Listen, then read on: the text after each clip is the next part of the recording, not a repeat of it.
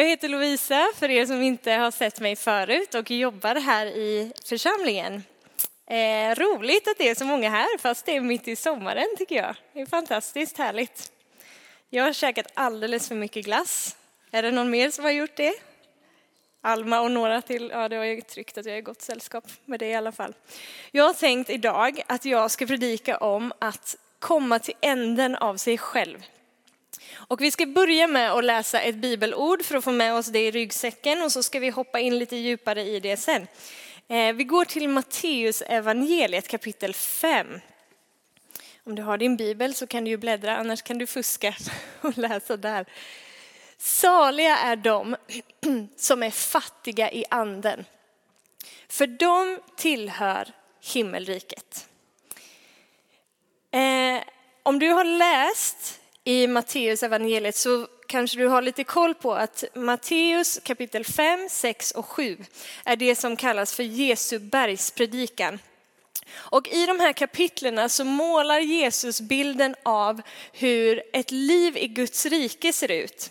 Eh, och Matteus använder ordet himmelriket istället för, för Guds rike. Och det han pratar om här är liksom inte bara det som ska hända en dag när vi kommer till himlen, utan han pratar om livet i Guds rike här och nu. Det liv som vi kan få ta del av tillsammans med Gud i detta liv, det livet som på något sätt har kommit oss till del den dagen som vi sa ja till Jesus Kristus i våra hjärtan. Det livet målar Jesus bilden av i de här kapitlen. Och han säger ganska ofta i de här kapitlen att ni har hört att det har blivit sagt, men nu säger jag er det här. Till exempel, ni har hört att det har blivit sagt att du inte ska begå äktenskapsbrott. Men jag säger dig nu att du ska inte ens ha begär till en kvinna. Du ska inte ens titta på en kvinna på det sättet, för då har du redan begått äktenskapsbrott i ditt hjärta. Och så drar han upp mass, en massa sådana här grejer liksom som skaran som lyssnade till honom visste de här sakerna, för det ingick i den judiska lagen, liksom, att du ska inte göra si och du ska inte göra det här. Och Jesus tar alla de här påståendena och så drar han det inåt hjärtat helt plötsligt och visar dem liksom att, vet du, det handlar inte bara nu om ditt liksom yttre beteende, att du, att du bara ska ha betett dig rätt och, och liksom inte gjort det som är fel eller gjort det som är rätt, utan jag är intresserad av det som pågår i ditt hjärta.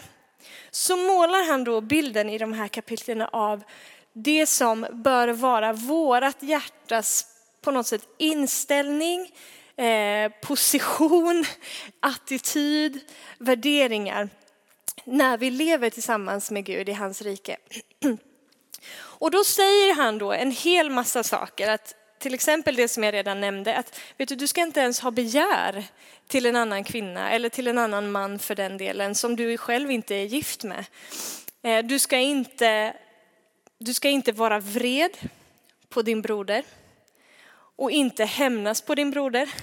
Om någon gör dig orätt, vad ska du göra? Du vänder andra kinden till. Om någon begär någonting av dig som du tycker verkar orättvist, ja men då ger du honom det i alla fall och lite till. Du ska älska din nästa. Du ska eh, be för dem som förföljer dig. Be för dem som hatar dig och du ska älska även dem som hatar dig. Du ska inte be en massa fina ord bara för att Gud ska höra dig, utan även där när det kommer till ditt böneliv så är jag intresserad av det som är ditt hjärtas motiv och ditt hjärtas agenda, inte dina fina ord. Och just det förresten, så glöm inte att ni ska vara salt och ljus i den här världen också. Det är bra om ni kan komma ihåg det. Och så fortsätter han i tre kapitel och pratar om de här grejerna som på något sätt hör Guds folket till och livet i Guds rike. Och redan där, av att höra de här grejerna, så kan man ju bara ah, bli lite matt liksom. Hjälp, det här, det här är ju rätt svårt. Och sen säger han dessutom i sista versen i kapitel 5. Var fullkomliga så som er fader i himlen är fullkomlig. Ja, okej, okay. Just det, var fullkomlig. Jag ska lägga till det på min checklista i mitt kristna liv. Får vi se när jag kommer till den punkten. Piece of cake Jesus, det klarar väl jag. Vara fullkomlig precis som min fader. Inga problem, fixar jag. Han sätter standarden. Han sätter standarden för livet i Guds rike helt otroligt högt. Där man kommer till en plats liksom och bara så här, men käre Gud, hur i hela världen tänkte du nu? Liksom, känner du mig? Eller jag vet inte, har vi missat någonting här? Har vi lite olika så här, insikt i hur bra jag är? Eller vad är, vad är det som händer? Sorry. Jag vet inte hur det är med dig. Men jag, många gånger mitt, i mitt eget liv, hamnar ibland i att liksom försöka få till de här sakerna. Jag försöker få till att älska min nästa. Jag försöker få till att älska min fiende. Jag försöker få till att ha tillräckligt med tro, liksom. trots att Jesus har sagt att du behöver bara tro som ett senapskorn. Och så försöker jag ändå så här, oh, jag måste bara ha lite tro här nu. Jag försöker att förlåta. Jag försöker att be. Och i allt mitt försökande så känns det som att jag aldrig riktigt lyckas nå upp liksom, till det som är förväntan. Till det som Jesus har sagt att han, att han förväntar sig av oss. Det, är en, det blir en evig bara strävan och prestation. Och det som händer för mig gång efter gång efter gång i det här försökandet är att jag kommer till punkten i mig själv där jag blir tvungen att säga Gud, jag kan inte. Det är för svårt. Det är omöjligt. Jag, jag jag kan inte få till de här grejerna. Gud, jag kan inte älska min nästa. Jag kan inte förlåta. Jag kan inte be på rätt sätt. Jag får inte till liksom de rätta orden. Eller jag kan inte alltid vara hoppfull. Jag kan inte alltid vara glad i dig. Det, det går inte. Det är omöjligt. Precis. Det är omöjligt. Och just den insikten är det som Gud vill att vi ska komma till. Det här är omöjligt. I din egen kraft så är det omöjligt. Hej och välkomna. I din egen kraft så är det omöjligt.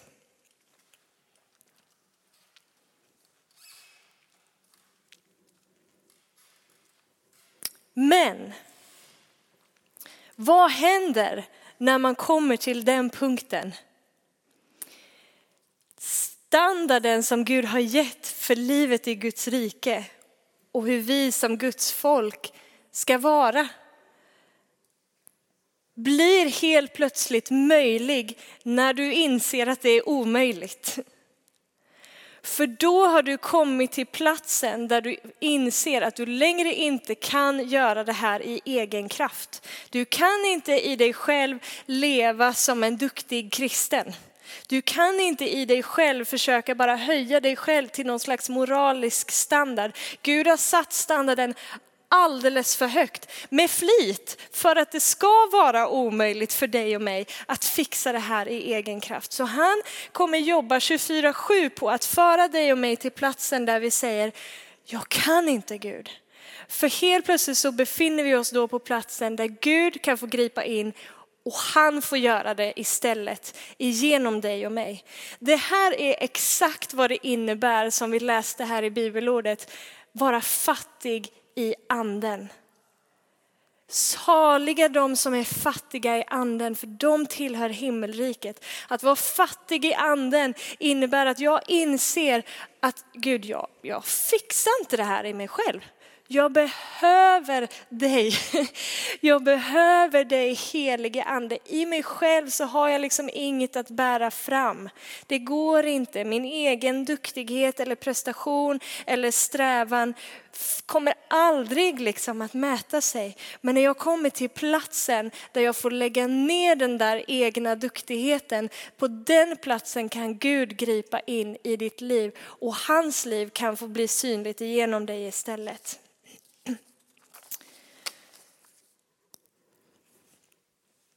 Förvandling av vårt, ditt och mitt hjärta.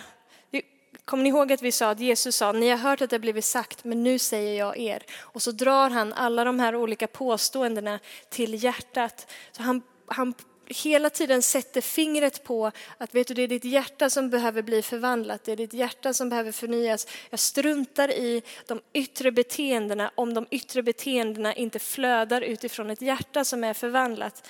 Så förvandling av vårt hjärta är det som är nyckeln till att leva ut det kristna livet.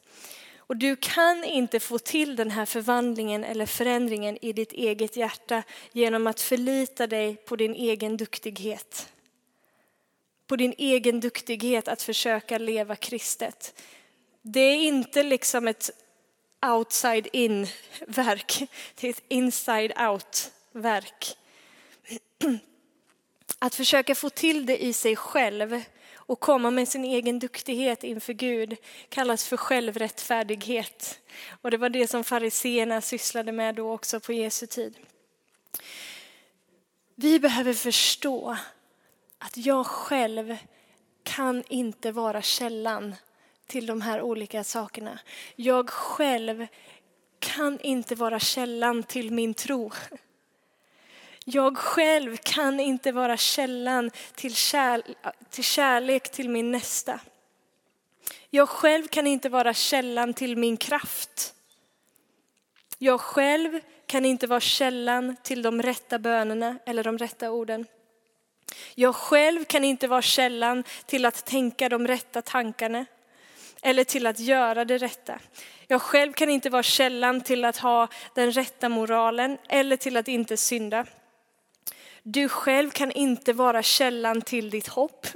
Du själv kan inte vara källan till din glädje. Du själv kan inte vara källan till din lovsång. Du själv kan inte vara källan till din frid. Så fort vi börjar försöka hämta de här sakerna i oss själva, liksom, i vår egen kraft, så är det som att vi direkt har börjat vandra på den väg som, som per automatik kommer leda oss till frustration och till missmod och till besvikelse. Och vi kommer bli så trötta i vår tro. Vi kommer bli ett folk som till slut bara säger, orkar inte för din och min kraft kommer liksom aldrig att räcka till, till att leva den här typen av liv i överflöd som Gud har kallat oss till. Det finns inte att hämta i mig själv.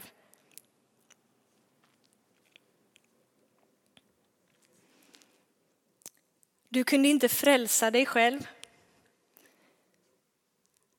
Det är ju ingen som sitter här inne och tänker, att du har frälst dig själv, eller hur? Då skulle du inte ens vara här, för då skulle du inte behöva Gud. Du skulle vara din egen Gud om du trodde att du kunde frälsa dig själv. Men nu är du här, så du har fattat någonstans att Gud har frälst dig och det var bara Gud som kunde frälsa dig. Lika lite som du och jag kunde frälsa oss själva, lika lite kan vi leva som en Kristi lärjunge i oss själva. Var ni med på den? Precis lika beroende som vi var av Gud för vår liksom, initiala frälsning, lika beroende är vi av honom för att leva ut den här frälsningen. Problemet är att du och jag många gånger tror att vi klarar av att leva det kristna livet själva. Då får vi problem, för vi klarar faktiskt inte av det i oss själva.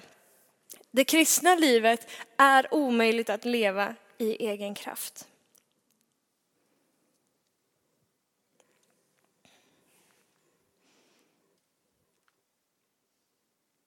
Det känns inte alltid så i den stunden när Gud liksom lite fint föser en in i det hörnet där man igen bara får komma till den insikten att okej, okay, jag fixar inte det här Gud. Den processen kan svida ganska rejält ibland i ens liv. Och man kan ha gått på många nitar och vara bra trött innan man kommer till den, innan man kommer till den punkten. Men det är Guds nåd att han för oss till den platsen. För på den platsen så får jag bara, okej okay, Gud, jag ger upp. I surrender, det finns ett engelskt ord. Ge upp, släppa taget. Jag släpper kontrollen Gud. Jag lägger ner. I let go and let God. Den platsen av brustenhet är den vackraste platsen som vi kan vara på i våra kristna liv.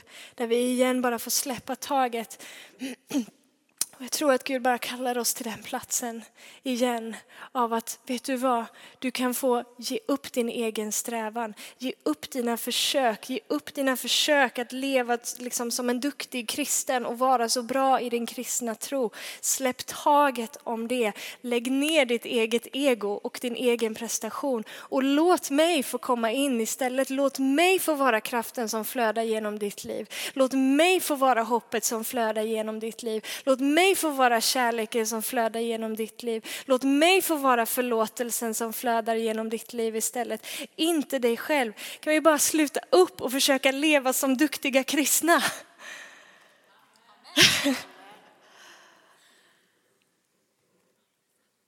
och överlåta. Saliga de som är fattiga i anden, de tillhör himmelriket. När kliver vi in i allt det som tillhör livet i Guds rike? När vi inser att vi är fattiga i anden, när vi ger upp. När vi släpper taget om vår egen kraft, då kan hans kraft flöda fullt ut i våra liv. Himmelriket kommer till dem som är fattiga i sig själva och som i ödmjukhet böjer sig i allt och säger Gud, jag behöver dig. Jag behöver dig. Allt vårt hopp, all vår tillit och all vår förtröstan måste stå till honom. Till Kristus i mig. Vi måste våga släppa taget. Våga släppa kontrollen. Det där kan sitta så djupt rotat i oss, liksom, för någonstans det som hände i syndafallet, liksom, Adam och Eva väljer att, att inte låta Gud vara Gud och, och, följa det som han har sagt, utan de, de väljer att vara sin egen Gud och gå sin egen väg. Och det där i oss, att vilja vara sin egen Gud, liksom. den där stoltheten som man bär på, att vilja bara ta saker i egna händer. Jag vill ha koll på läget själv liksom. och, och jag kan nog det här ganska bra själv ändå. Oh. Och så får Gud komma och ödmjuka oss om man inte ödmjukar sig frivilligt.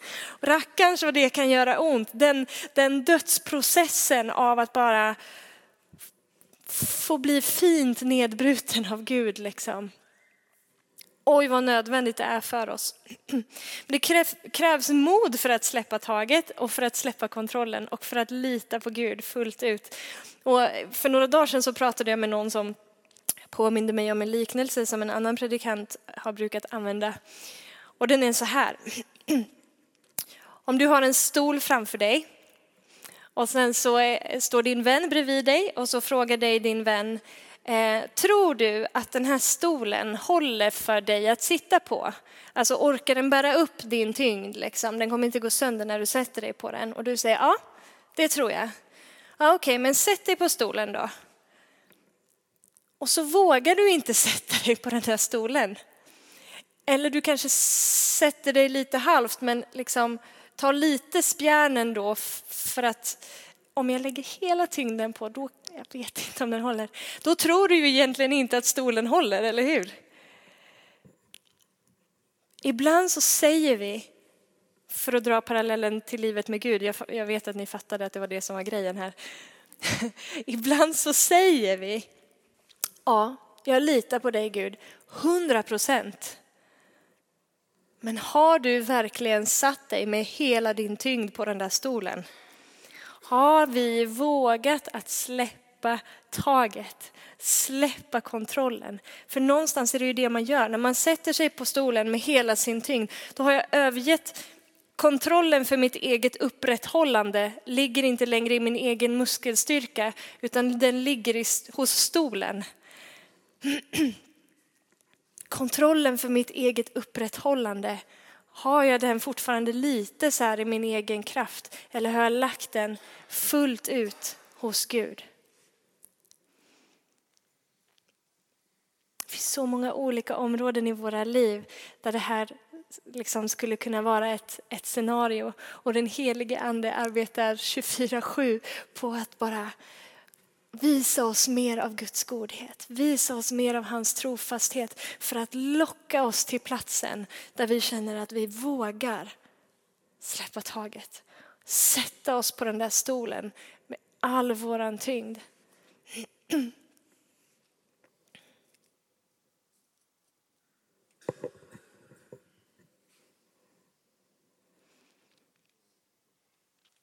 Att ge upp, att släppa taget. Att bara böja sig inför Gud någonstans och säga att Gud, jag har ingenting att komma med. Men jag behöver dig, jag behöver din kraft. Jag behöver din närvaro, jag behöver din ande, jag behöver att ditt liv flödar igenom mig. Jag behöver att din kraft flödar igenom mig. Det beroendet varje dag, varje dag, varje dag. Gud öppnar våra ögon för att se det beroendet, att vi aldrig hamnar i blindo och tror att jag klarar ytterligare en dag utan att göra mig beroende av honom. Oh man, jag kommer gå på tom tank så här snabbt om jag börjar tänka det, om jag inte inser det beroendet av honom. Men i det beroendet, i det liksom surrendering till honom, där i ligger vårt överflöd. Där i ligger vårt fruktbärande som kristna. Vi ska läsa ifrån Johannes evangeliet ett par verser där från kapitel 15.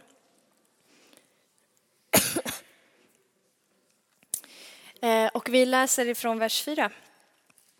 Förbli i mig. Det här är alltså Jesus som säger till sina lärjungar. Förbli i mig, så förblir jag i er. Liksom grenen inte kan bära frukt av sig själv om den inte förblir i vinstocken, så kan inte heller ni det om ni inte förblir i mig. Jag är vinstocken, ni är grenarna. Om någon förblir i mig och jag i honom, så bär han rik frukt. Utan mig kan ni ingenting göra. Ska vi göra en liten övning? Vår, eh, blunda, hoppas du känner dig trygg nog att bara stänga dina ögon i några sekunder. Och så ska du få föreställa dig att du är en gren. Och så tänker du ganska mycket på att du är en gren som sitter på ett träd. Och så tänker du lite till på att du är en gren som sitter på ett träd. Och lite till på att du är en gren som sitter på ett träd. Och nu kan ni få öppna era ögon. Fjantig övning, men vi fattar någonstans att grenen som sitter på trädet kommer inte att bära frukt för att den försöker vara en gren. Den kommer inte att bära frukt för att den tänker lite mer på att den är en gren. Den kommer inte att bära frukt för att den anstränger sig lite för att vara en gren. Grenen vaknar inte på morgonen och bara, nu ska jag verkligen försöka och inte synda, nu ska jag verkligen försöka att göra det här rätt och få till det här och få till det här. Det är liksom inte livet för en gren. Enda anledningen till att den där grenen bär frukt är för att den sitter inympad i vinstocken. Den sitter kopplad med källan till livet. Vad är källan till livet? Gud. Vi bär inte frukt i våra kristna liv för att vi försöker få till det lite mer. Vi bär frukt i våra kristna liv när vi inser att det enda vi behöver är att låta livet ifrån han som är källan få flöda igenom oss. Därigenom kommer fruktbärandet. Jesus säger att han har kommit för att vi ska ha liv och liv i överflöd. Ett liv som vi, ett kristet liv som vi försöker leva i egen kraft kommer inte att vara ett liv i överflöd. Där vi försöker hämta styrkan i oss själva, liksom, det livet kommer för det första bli ganska inåtvänt och cirkulera kring mig och min egen överlevnad. Och min känsla kommer vara att jag försöker överleva snarare än att faktiskt leva. Men ett liv i hans kraft blir inte inåtvänt.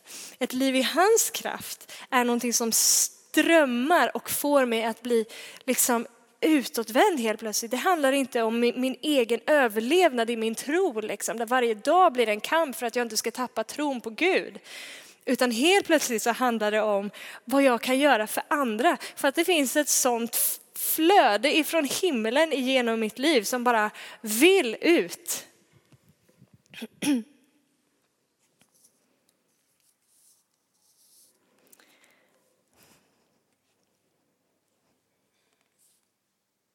Tänk om vi skulle sluta upp med det här egen, egenkraftskristet livet som så många gånger leder oss in med en känsla av misslyckande. Att Gud, nu lyckades jag inte med det här igen. Nu gjorde jag inte det här tillräckligt bra igen. För det enda som den där känslan av misslyckande föder i oss är skam. Och den skammen kan jag garantera dig att den inte kommer bära frukt i ditt liv. Den skammen kommer bara föda ett fängelse för oss.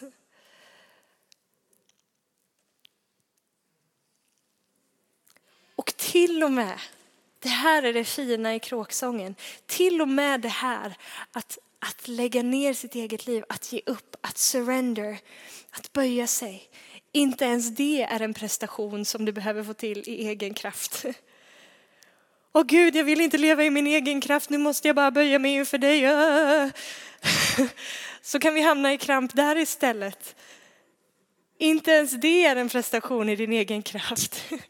Det är den helige ande som leder dig till den platsen. Och om du känner att du har kommit till den platsen i ditt liv så är det ett verk av Guds nåd i ditt liv som vi bara får liksom haka på och bara lägga oss inför och säga Gud, jag behöver dig. Jag behöver dig. För jag vill att allt det som tillhör ditt rike och livet i ditt rike ska få flöda igenom mig. Jag vill smaka det i mitt eget liv och jag vill också att andra ska få smaka det i sina liv igenom mig.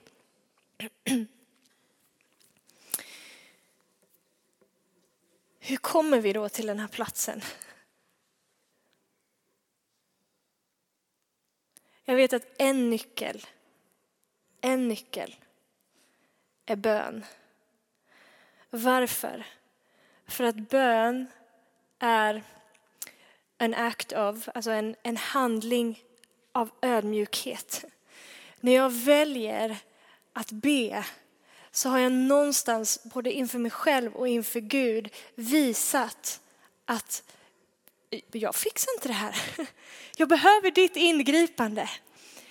Platsen av bön får bli platsen där jag får lägga hela min tyngd på stolen. Gud, den här grejen, jag lämnar det till dig. Den här grejen, jag lämnar det till dig. Den här grejen, jag lämnar det till dig. Den här grejen, jag litar på dig. Den här grejen, Gud, din kraft. Inte genom någon människas kraft eller styrka ska det ske, men genom din ande.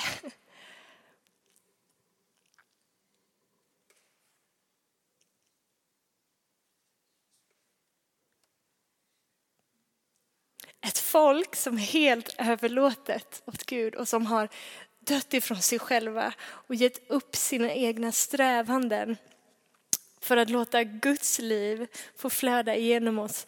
Det finns ingen gräns för hur mycket Gud kan göra genom ett sådant liv. Ett folk som låter Guds kraft får vara deras kraft istället för sin egen kommer inte att bli utbrända i sin tro. Kommer inte att leva i besvikelse eller missmod eller frustration. För det finns ett sånt gött flow ifrån himlen som bara får med all kraft liksom flöda genom våra egna liv. Är det någon som är redo för att bara lägga ner? Ge upp sin egen strävan. Ge upp sin egen prestation. Jag är så redo. Jag är så redo.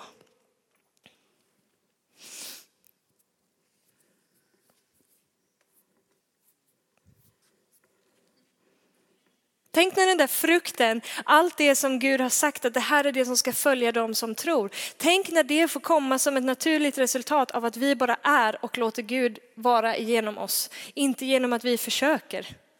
Inte genom att vi försöker göra duktiga kristna saker. För att det här står i Bibeln. Utan Gud bara får verka genom oss. Det är trons vila. Det finns en sån otrolig frihet som kommer dig till del när du bara ger upp. Slutar hålla emot. Släpp kontrollen. Låt honom ta över styrspakarna. Det finns ingenting som kommer ge dig en större känsla av frihet och en större känsla av vila i ditt, i ditt trosliv än just det. Let go and let God. Amen.